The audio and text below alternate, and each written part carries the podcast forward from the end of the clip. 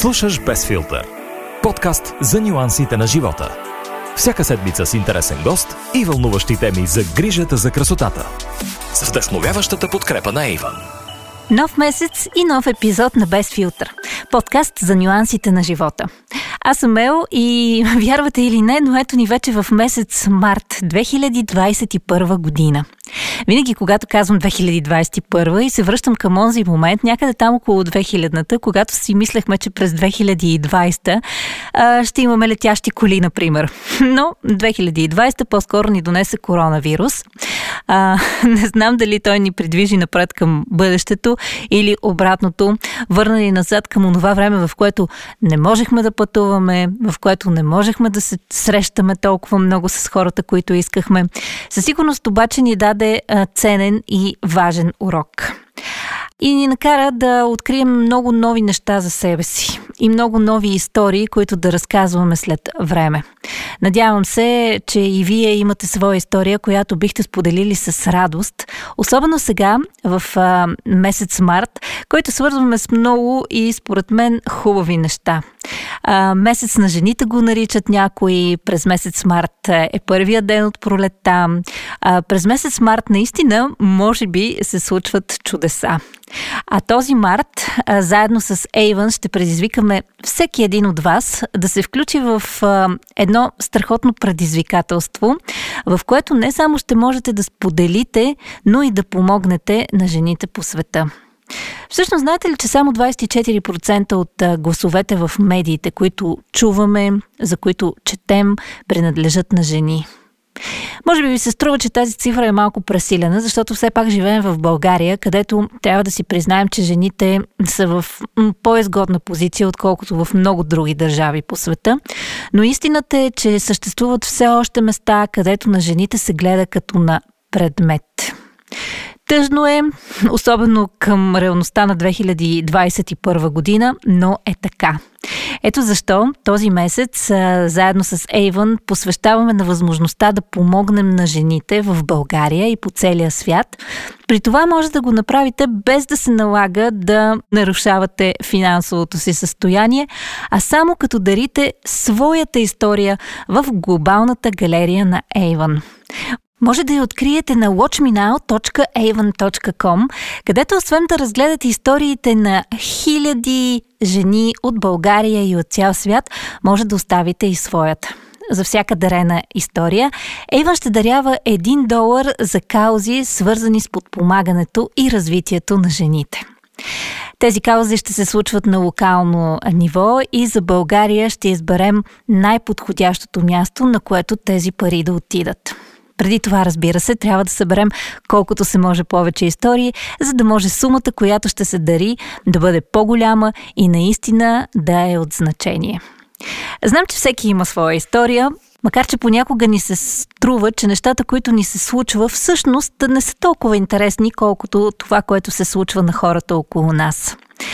Това обаче съвсем не е така защото всяка история е важна и всяка история може да бъде вдъхновението на някой друг, който в момента преминава през нещо подобно, колкото и малко или колкото и незначително а, да ви се вижда. Затова, каквато и да е вашата история, тя със сигурност може да промени света. Единственото, което трябва да направите, разбира се, е да я споделите на света и това може да се случи на watchmenow.avon.com. Вдъхновени от тази страхотна кампания в Без филтър решихме този месец, месец март, да бъде посветен на личните истории и на това колко успешни, колко вълнуващи и колко страхотни могат да бъдат жените. Ще си говорим за жени, които са постигнали наистина страхотни неща в световен план. Ще си говорим и с жени, които са постигнали много в лично отношение, в професионалното си развитие, в бизнеса, в който са се насочили. Жени, които определено оставят следа след себе си и жени, в които може би много от вас ще се открият или пък ще прочетат и своята история. Много се радвам, че първия ми гост днес е едно момиче, една жена, която определено има история, която може да вдъхнови и вдъхновява много от вас. Тя е популярен инфуенсър, има стотици хиляди последователи в социалните мрежи, но трябва да ви призная, че е един от най-земните, най-приятните и ам, най-запазилите себе си хора, които познавам от този инфуенсърски кръг. Тя се казва Ивана Александрова и а, наскоро всъщност подели за м- много щастливо и в същото време много трудно постигнато събитие в своя живот. Ще оставя обаче да разкаже малко повече за това самата тя след малко в нашия разговор. Само искам да ви кажа, че а, съм изключително развълнувана, че успяхме да направим този разговор, защото а, познавам Ивана вече от няколко години и съм забелязала, че тя е супер емоционален човек. Присъствала съм на снимки, на които тя съвсем естествено се е разплаквала и много се притеснявах, че този наш разговор всъщност може да, да я разклати емоционално, а определено не ми се искаше да, да й причинявам точно това в момента. Но пък хубавото на емоционалните хора е, че винаги се лечи колко са искрени, колко са истински и колко всъщност е важно хора като тях да говорят, да чуваме историите им и а, точно те да ни помагат в тези моменти, в които може би си мислим, че сме сами или пък живота ни идва малко отгоре. Затова няма да губя повече време и а, се прехвърлям към разговора с Ивана Александрова, която има много какво да ни разкаже, а аз обещавам да я върна достатъчно назад във времето, за да я опознаете и да научите неща за нея, които не знаете. Дори и да сте един от последователите в социалните мрежи и да си мислите, че сте част от живота й и няма какво повече да ви изненада. Без филтър. Аз съм много-много щастлива, че ти си един от първите ни гости през този месец, защото твоята история наистина е много-много интересна. Но преди да започнем с последните и най-актуални неща около теб, ми се иска да се върнем малко по-назад. За хората, които те познават от социалните мрежи, ти си момичето, което винаги е усмихнато, изключително стилно, винаги дава интересни съвети за грим. Обаче аз искам да те върна назад, назад във времето и да ми разкажеш малко повече за Ивана, когато беше, да кажем, на 20. Ох, Ивана на 20 е много различна от Ивана на 30 и тази, която вие в момента познавате. А, и се радвам, че през годините се промених толкова много. Всъщност, а, характера ми като цяло коренно се промени и не толкова характера, колкото начина ми на мисля и начина по който възприемам нещата около себе си.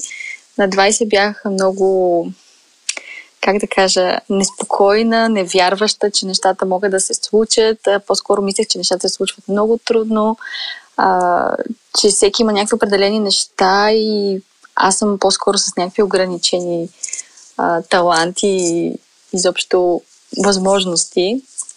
Докато малко по малко се научих повече да вярвам в себе си. Тогава бях и доста по-неуверена. А, и се научих, че когато много искаш нещо и наистина работиш за него и правиш най-доброто, на което си способен, нещата се случват. Така че Ивана на 20 беше доста неуверена и не вярваше в големите мечти, докато Ивана на 30 силно вярва, че наистина се случват чудеса, когато работиш за тях и когато вярваш в тях. Помниш ли тогава тази неуверена Ивана? Кои бяха най-смелите и цели и най-така високите мечти, които си поставяше? Аз знам, че ти си от Радомир, нали така? Това е сравнително малък да, град, доста по-различен от, да кажем, София или по-големите градове. Това по някакъв начин, може би, също ти, ти е влияло тогава. Абсолютно, да. Има и положителни и отрицателни страни на това да отраснеш в малък град. Аз мисля, че има много положителни но пък а, мисля, че ми даде и такива едни по-малки мечти. Това, че съм отраснала в малък град, някак си нямах поглед на какво се случва извън него и всъщност тогава, както ти ме попита какво съм мечтала тогава, всъщност тогава целите ми бяха а, да запиша висше образование, да завърша и да започна работа. Като нямах някаква конкретна пътека, която исках да следвам тогава. И мечтите ми се простираха до там а, да уча педагогика и да стана учителка. да станеш учителка. И след това, когато дойдох, да, аз много исках да стана учителка. А, след това открих, че това не е да. правилната професия за мен. Не се чувствах уверена вече, след като започнах да уча. И общо завърших висше образование с идеята вече, че няма да практикувам педагогика. Поне за момента все още съм на същото мнение. Е, сега сигурно има така деца и твои последователи, които много съжаляват, че примерно не си тяхна учителка или пък учителка на децата им. Щеше да бъде много интересно. Да, но просто за мен това е една от най-отговорните професии и аз самата не се чувствам уверена в себе си да поема отговорността за деца, да им създам първите а, емоции, свързани с ученето и това оттам нататък да им даде и а, бъдещето, защото знаеш, че в началото, особено в начално училище, в детска градина се изграждат първите навици, свързани с ученето, с това как възприемаш информация и изобщо може да пречупиш много хората и доста отговорни. Аз се възхищавам на моите колеги, които започнаха да практикуват по специалността. А, добре, ти завърши своето образование, излезна с диплома за педагог и как продължи напред, след като вече беше наясно, че, че няма да е това твоята професия? Ами аз го осъзнах още във втори и трети курс и просто исках а, да завърша, защото съм от хората, които като започнат нещо, гледат да го завършат. Някакси не се чувствам добре, когато нещо ми тежи като незавършено. Така че реших да запиша магистратура след като завърша и с нея да променя професионалното си развитие, като избрах този път професия, в която се чувствах доста по-комфортно. По-скоро си мисля, че ще се чувствам по-комфортно и мисля, че оцелих, а именно реклама и маркетинг. И записах медийна информация и реклама и учих около две години магистратура, свързана с точно тази специалност. И съм много щастлива от този избор. След това намери ли си лесно и бързо работа по тази специалност и всъщност така ли разбра, че това е твоето нещо и си направила всъщност правилен избор? Не би беше много лесно, защото аз повече от година си търсех работа, постоянно ходех на интервюта, но тъй като нямах опит в тази сфера, в която сега да се развивам, ми беше трудно и ми беше тълпявано, че ще ми бъде трудно и няма да мога да си намеря хубава работа, защото нямам връзки. И общо аз така изкарах една година, в която се лутах в различни фирми, различни интервюта всеки ден, докато работех като сервитьорка, както през всичките години, в които съм учила. И общо взето накрая, не знам как се случи, беше някакъв късмет, някакво чудо за мен, че просто една фирма ми даде шанс и реши да а, найме човек, който няма почти никакъв опит, освен, нали, че съм писала статии за различни сайтове за, и за моят, разбира се.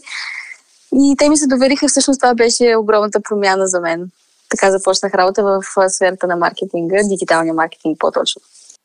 Каза, че е имало хора, които а, са ти казвали, че няма да успееш, че без връзки, без а, контакти ще ти бъде много трудно. Uh-huh. Кои бяха тези хора? Много ми е интересно. Ами, мои близки приятели, това е просто някакси едно негативно мнение, което а, е доста широко разпространено, че в България всичко се случва с връзки. Аз не искам да кажа на хората, че не е винаги е нужно да имате връзки. Да, може би с такива е по-лесно. Но аз познавам много хора, които имат прекрасни професии, са започнали съвсем нормално с интервю и така нататък. Аз също съм от тези хора. Аз започнах по този начин моята работа, която тогава беше моята мечта на работа.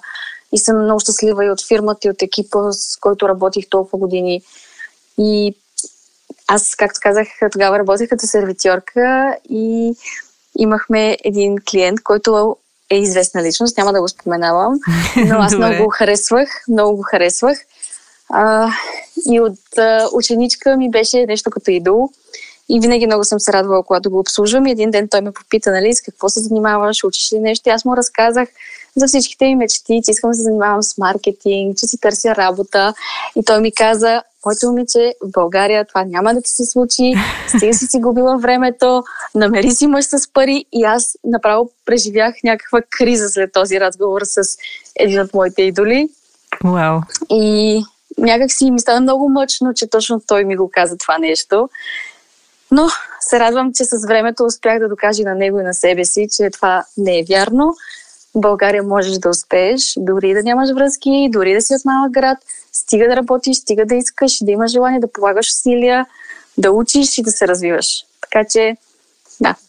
Да, това, това наистина е вдъхновяващо и а, от друга страна наистина малко тъжно, че, че има такива хора, които се опитват всъщност а, вместо да ти помогнат, понякога да те спъват по пътя, но пък а, те според мен също са мотивацията, която пък не те кара да се отказваш и да, да вървиш напред, въпреки това. Аз. Да, аз абсолютно след този разговор се мотивирах да докажа, че това не е вярно. Поне за мен мога да го докажа и го доказах на себе си. Не си намери богат мъж и реши сама да си изкарваш парите. Не.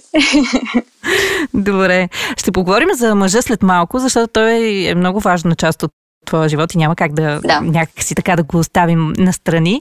А, знам, че обаче дълго време работиш това, което всъщност искаш, дигитален маркетинг uh-huh. и някъде там се появява и а, блогът ти и изобщо началото на твоя път като а, инфуенсър. Как успяваше да съчетаваш нещата и изобщо как как стана това? Защото в момента знаеш, че е много популярно. Всеки uh-huh. иска да бъде инфлуенсър. На хората им изглежда привлекателно, изглежда им бляскаво, изглежда им лесно, което съвсем не е така за тези, които са от другата страна и разбират нещата. Но при теб конкретно как се случиха нещата? Кога всъщност започна всичко? Преди колко години? А всъщност блога ми беше създаден преди да започна да се занимавам с дигитален маркетинг. Аз все още работех а, като сервитьорка, започнах да пиша в блога си. Мисля, че 2013 трябва да потърсите постовете ми от 2013, за да видите как съм започнала. Първия просто. пост. Да, моля ви се, потърсете го, който слуша този подкаст, ще се смеете много. И на снимките, изобщо на цялостното съдържание, което съм създавала тогава. А, така че аз още 2013 започнах да пиша в блога си. Тогава мисля, че стартирах и Facebook страницата си, малко по-късно Instagram акаунта и YouTube канала си. Но когато започнах да работя в агенцията, ми беше супер полезно, защото и от тях научавах неща, които мога да използвам при себе си. И от себе си, а, нещата, които знаех покрай блога си, ми помагаха и в работата при тях, защото и там а, се занимах с дигитален маркетинг, а, поддържане и писане на статии за блогове, различни рекламни акаунти и така нататък. Така че а, при мен малко си тръгнаха нещата ръка за ръка. Не знам дали е било късмет или просто така е трябвало да стане, но нещата се допълваха едно друго и също така попаднах и на много разбрани колеги и шефа ми и винаги, когато ми се е налагало за някакъв ангажимент да излизам от работа за един час, два, съм излизала и те ме подкрепяха в това, което правех. Много мисля, че това доста допринесе, защото не е трябвало да избирам между едното или другото. И като цяло, цялото ми свободно време извън работа беше заето с блога ми и с каналите, които развивах. И с YouTube канал ми най-вече. Идва един момент обаче, в който всъщност ти а, се отказваш от а, сигурната ти работа, тази между 9 и 5 и решаваш а, да се посветиш изцяло на твоите неща и на твоите занимания онлайн. Лесно ли беше това решение? Как се появи? Предполагам, че не е било просто една сутрин се събуждаш и си казваш, не, днес няма да отида на работа. Край. Не, това беше едно от най-трудните решения, които съм взимала. Мислех го месеци наред, обсъждала съм го и с съпруга ми, и с приятели. За мен беше много трудна крачка, защото от една страна аз наистина много харесвах това, което работя, но от друга страна виждах, че двете неща вече не могат да вървят заедно, защото а, моите лични ангажименти, тези свързани с каналите ми и с инфлуенсърските а, проекти, вземат все повече време. И аз се разкъсвах и нямах никакво свободно време между двете. И плюс някои допълнителни лични неща, които се случваха с мен по това време, взех решение, че имам нужда да направя някаква промяна, макар и рискова, защото си е риск да напуснеш сигурната работа, сигурната заплата всеки месец и място, което харесваш и хора, с които обичаш да работиш. Така че за мен беше много трудно и дори последния ми работен ден беше супер тежък, защото аз се, много се разстроих тогава. И да, тръгнах си с сълзи на очите, че се разделям с екипа, защото ми беше много приятно да прекарам последните години с тях. Към днешна дата, как оценяваш това решение след нещата, които са се случили междувременно? Мисля, че взех правилно решение. Като тайминг също мисля, че се случиха добре нещата, защото имах време да си обърна внимание на личните проекти, да се взема с моите здравословни проблеми, да започна решаването им, така че мисля, че взех правилно решение. А, каза, че а, така, аз знам, че ти си зодия близнаци да. и по принцип за тази зодия, тъй като и аз съм един виден представител на нея, знам, че ние винаги се хващаме с много неща едновременно и искаме да свършим да. всичко. А, така че предполагам, че наистина не ти е било лесно да, да решиш да се откажеш от нещо. И всъщност много хора са така, опитват се да жонглират с много неща. А, Ко, коя стратегия обаче, ето сега ти вече имаш и, и реален опит, е по-добра в случая? Дали да продължаваме да се опитваме да балансираме между всичко или човек наистина трябва да си постави приоритети и да, да ги преследва? Аз дълго време живях с заблудата, че мога да се справям с много неща едновременно, но, а, както са казали хората, върху това, което се фокусираш, то се разраства и мога да ти кажа, че каналите ми се развиваха много добре и докато работех в агенцията, но след това, когато изцяло се фокусирах върху тях, наистина видях огромна разлика и огромно развитие. И тогава създадох и онлайн магазина ми, започнах да си партнирам с много брандове, от тези, които много харесвам, да се включвам в кампании, които са много важни за мен. Разработих продукти с мои партньори и изобщо всички тези неща, които съм си мечтала, започнаха да се случат, когато просто се посветих на, само на това нещо. Така че според мен по-добрата стратегия е да се фокусирате върху едно нещо в момента. Сигурна съм, че през този период не ти е било лесно. А коя беше подкрепата на хората около теб, която се оказа най-решаваща? Имаше ли един период, в който всъщност осъзна кои са ти важните хора, тези на които можеш да разчиташ? Аз в това отношение съм, смятам се за късметлийка, защото и съпруга ми винаги ме е подкрепил в това отношение, приятелите ми, семейството ми. От никой от тези хора родители, семейство, приятели, съпруг не съм срещнала негативно отношение за това, че реших да напусна работа, за това, че реших да рискувам и за това, че реших да се занимавам с инфуенсърство. Така че те бяха моята подкрепа. Тези хора, моите най-близки и съпруга ми. А имаш ли план Б? Ако нещата не потръгнат, ако не се развият така, както си ги представяш, както си ги планирала? Да, аз бях готова, ако нещата не се развият както аз съм си ги представила първите няколко месеца, да се върна отново на работа или да си потърся друга работа. Отново ще е свързана с дигиталния маркетинг или с маркетинга като цяло, защото това ми е страст на мен. Така че знаех, че ако не стане, винаги ще започна работа. А ако не си намеря работа отново свързана с маркетинг, винаги мога да работя каквото да било за период, в който е необходимо. За мен срамна работа няма, така че а, винаги ще има какво да се работи. Тоест, а, не си от тези хора, които са за всичко на всяка цена и понякога провала може би не е чак толкова страшно нещо, ако ни се случи. Не, всъщност той ни дава много уроци, които да научим. А, как да се справяме в трудни ситуации, какви сме всъщност, а, да се опознаем по-добре, изобщо а, не смятам, че провал е нещо лошо, напротив, според мен е нещо хубаво, от което можем само да се учим и никой не е застрахован, а и колкото повече се интересувам от различни успешни хора, които а, в момента имат успешен бизнес или успешна кариера, повечето от тях са се проваляли хиляди пъти и са продължавали напред и всъщност това е ключовото. Така че няма значение дали днес сте опитали нещо и не се е получило, важно е да продължавате да опитвате. Има много истории всъщност за, за такива хора. Аз една от любимите ми, които всъщност разказвам на моите деца, защото те са големи фенове на Хари Потър, е за авторката на книгите, която е била отхвърлена над 20 пъти първоначално от различни Абсолютно. издателства, преди да издадат книгата й. Сигурно тези издателства сега малко съжаляват, но така е. Човек си носи отговорност за, за решенията. А, Ивана, ти си от хората, които споделят много неща онлайн за себе си, за своя личен живот най-вече. Допускаш хората в къщата си. Наскоро всъщност сподели една много радостна новина за това, че ще ставаш майка. Но заедно с нея разкри нещо доста лично, че всъщност тази бременност е резултат от една много дълга и много трудна борба през годините. Какво всъщност те провокира да, да дадеш и двете страни на историята? Защото защото много лесно, според мен, можеше просто да споделиш с хората, че нали, очаквате радостно събитие, а, но как, каква беше мотивацията ти всъщност да, да се разкриеш на 100%?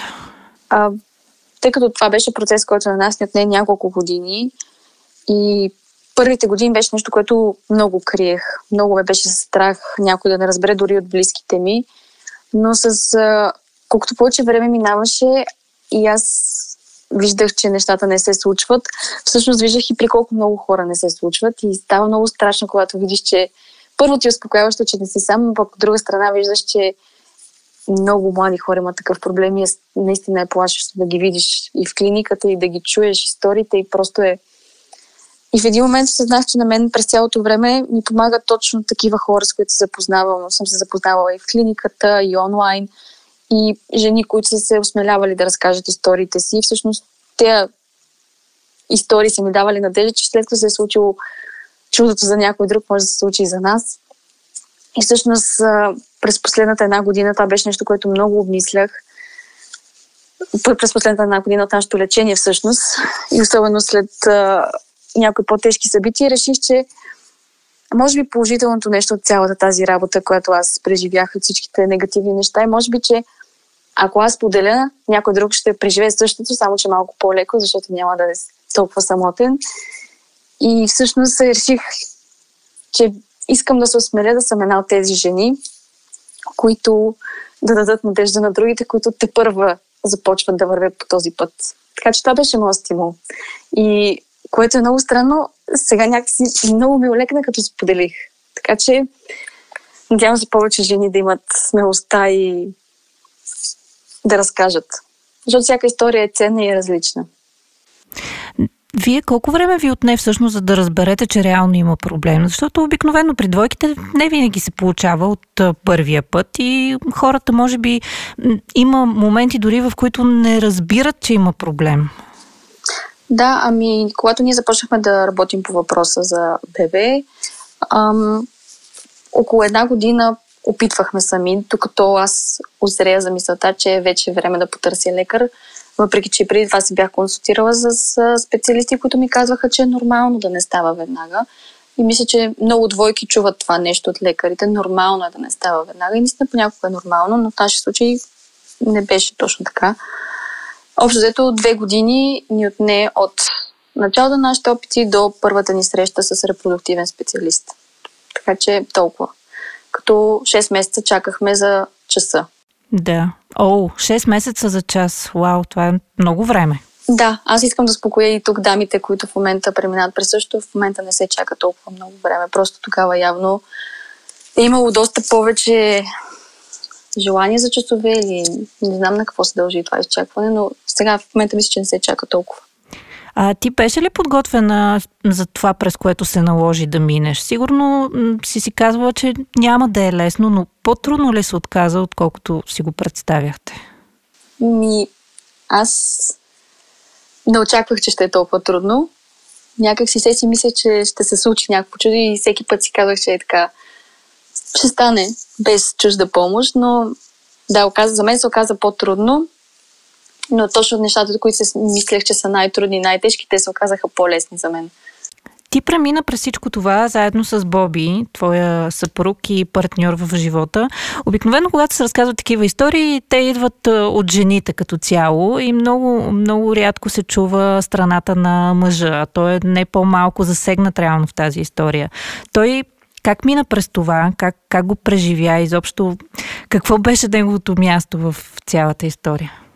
Ами аз съм изключително щастлива, че точно той е човека, с който преживях всичкото това нещо, защото той постоянно ме е подкрепил, винаги е бил до мен.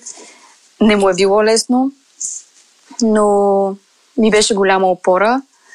Виждала съм, че не му е лесно, но като цяло той се беше фокусирал на мен да ми е по-лесно, защото знаеш, че без значение в повечето случаи къде е проблема от двамата партньори и дали е открит проблема. При нас не беше открит проблем а, жената понася физически почти всичко.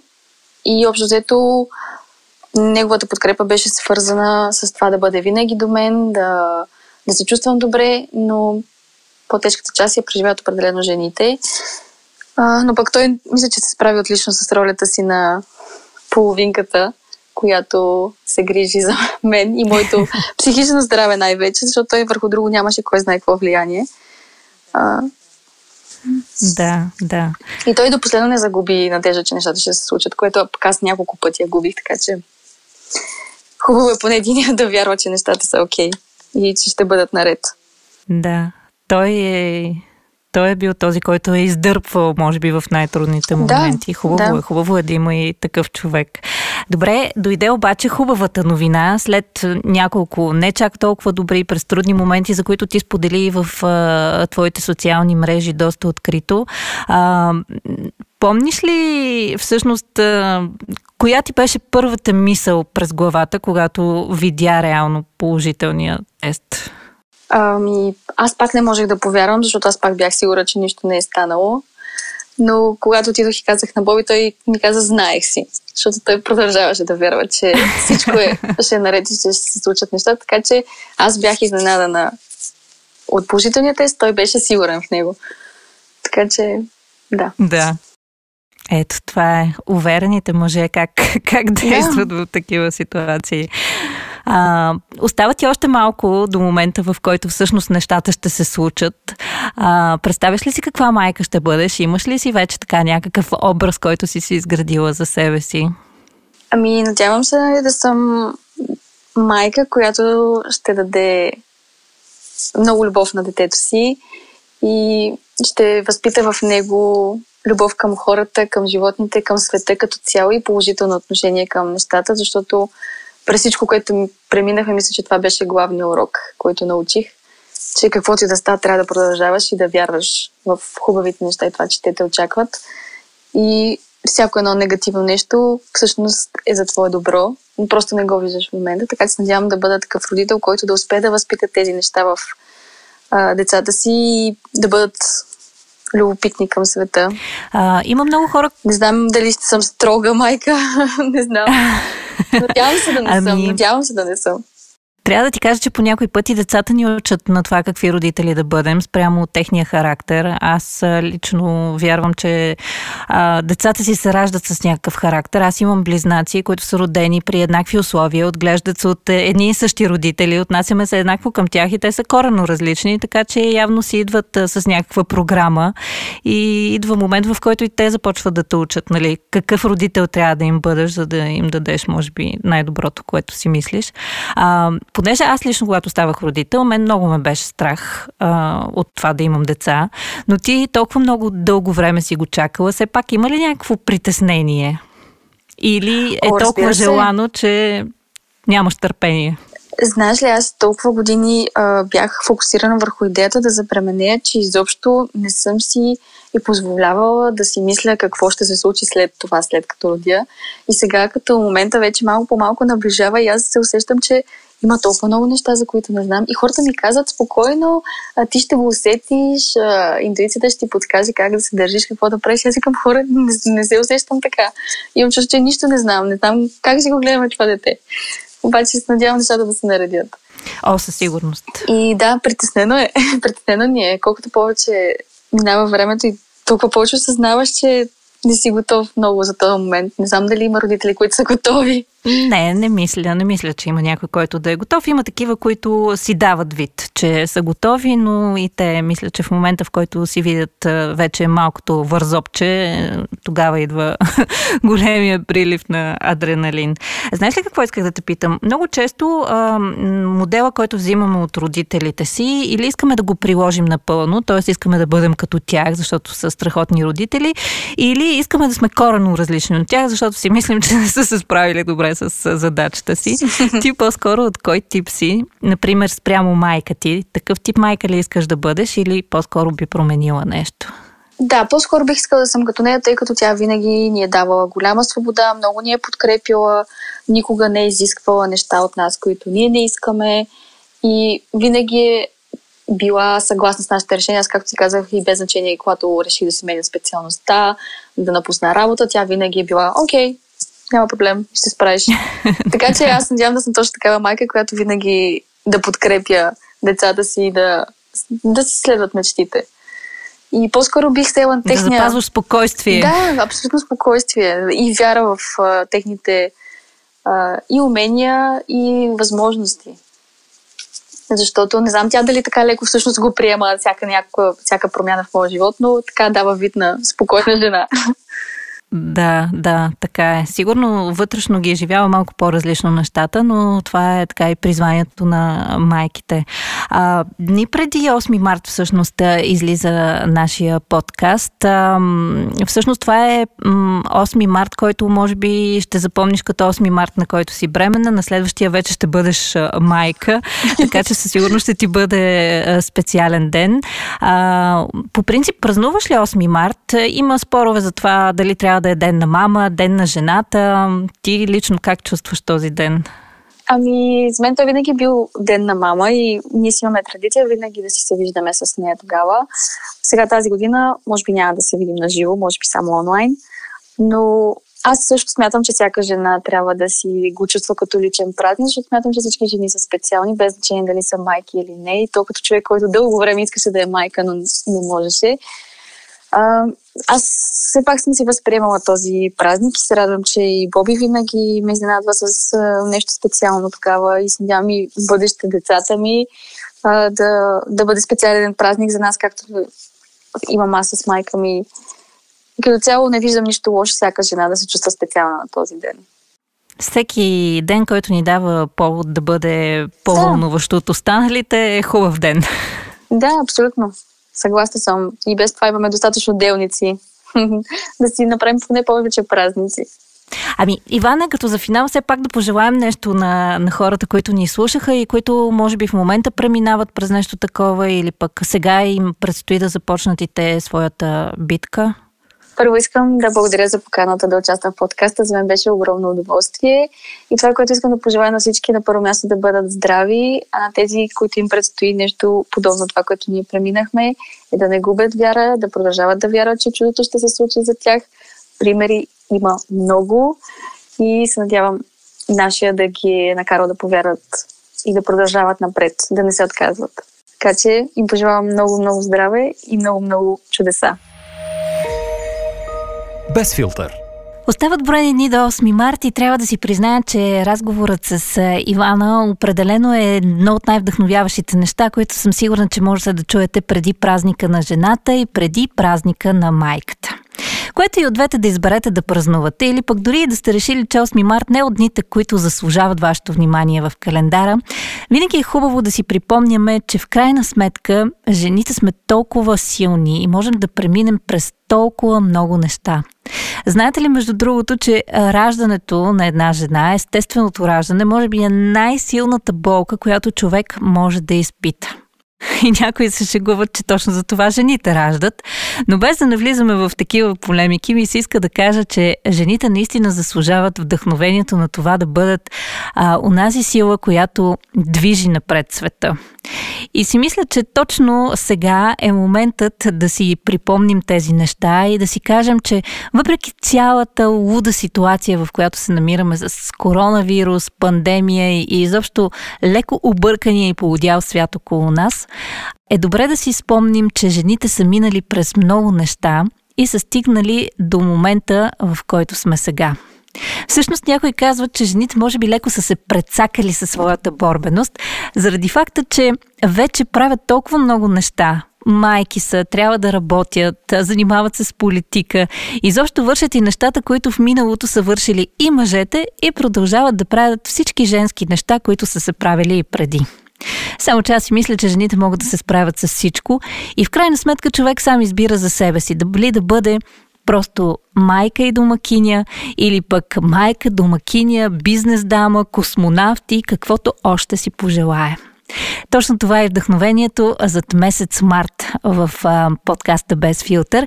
И в останалите епизоди също ще ви срещам с вълнуващи, интересни и забележителни жени, които ще споделят своите лични истории от малко по-различен ъгъл. Ще научите за тях неща, които до този момент може би никога не са споделяли и които може би ще преобърнат по някакъв начин и вашия живот. Поне при мен често се случва така. Четейки историята на някой, който е успял да надскочи себе си или пък който е успял да пребори себе си, намирам сили да се справя с собствените си страхове, да се осмеля да направя неща, които до този момент съм си мислила, че м- не са за мен, или просто да излезна от зоната си на комфорт и да си повярвам, че мога да правя много повече от това, което към този момент си мисля, че е тавана ми. Ето, отскоро правя и подкаст. Нещо, което си мислех, че никога няма да успея да случа на практика, след като доста дълго отлагах. Надявам се, че нещата се получават и че този епизод също ви е бил интересен. Можете да ни слушате в предпочитаната от вас платформа за подкасти. Ние сме в Spotify, Apple Podcast, Google Podcast. Можете да ни откриете и в SoundCloud. И не забравяйте, че следващата седмица ви очаква нов епизод с нов герой и нови вълнуващи теми, за които да си говорим в Без филтър.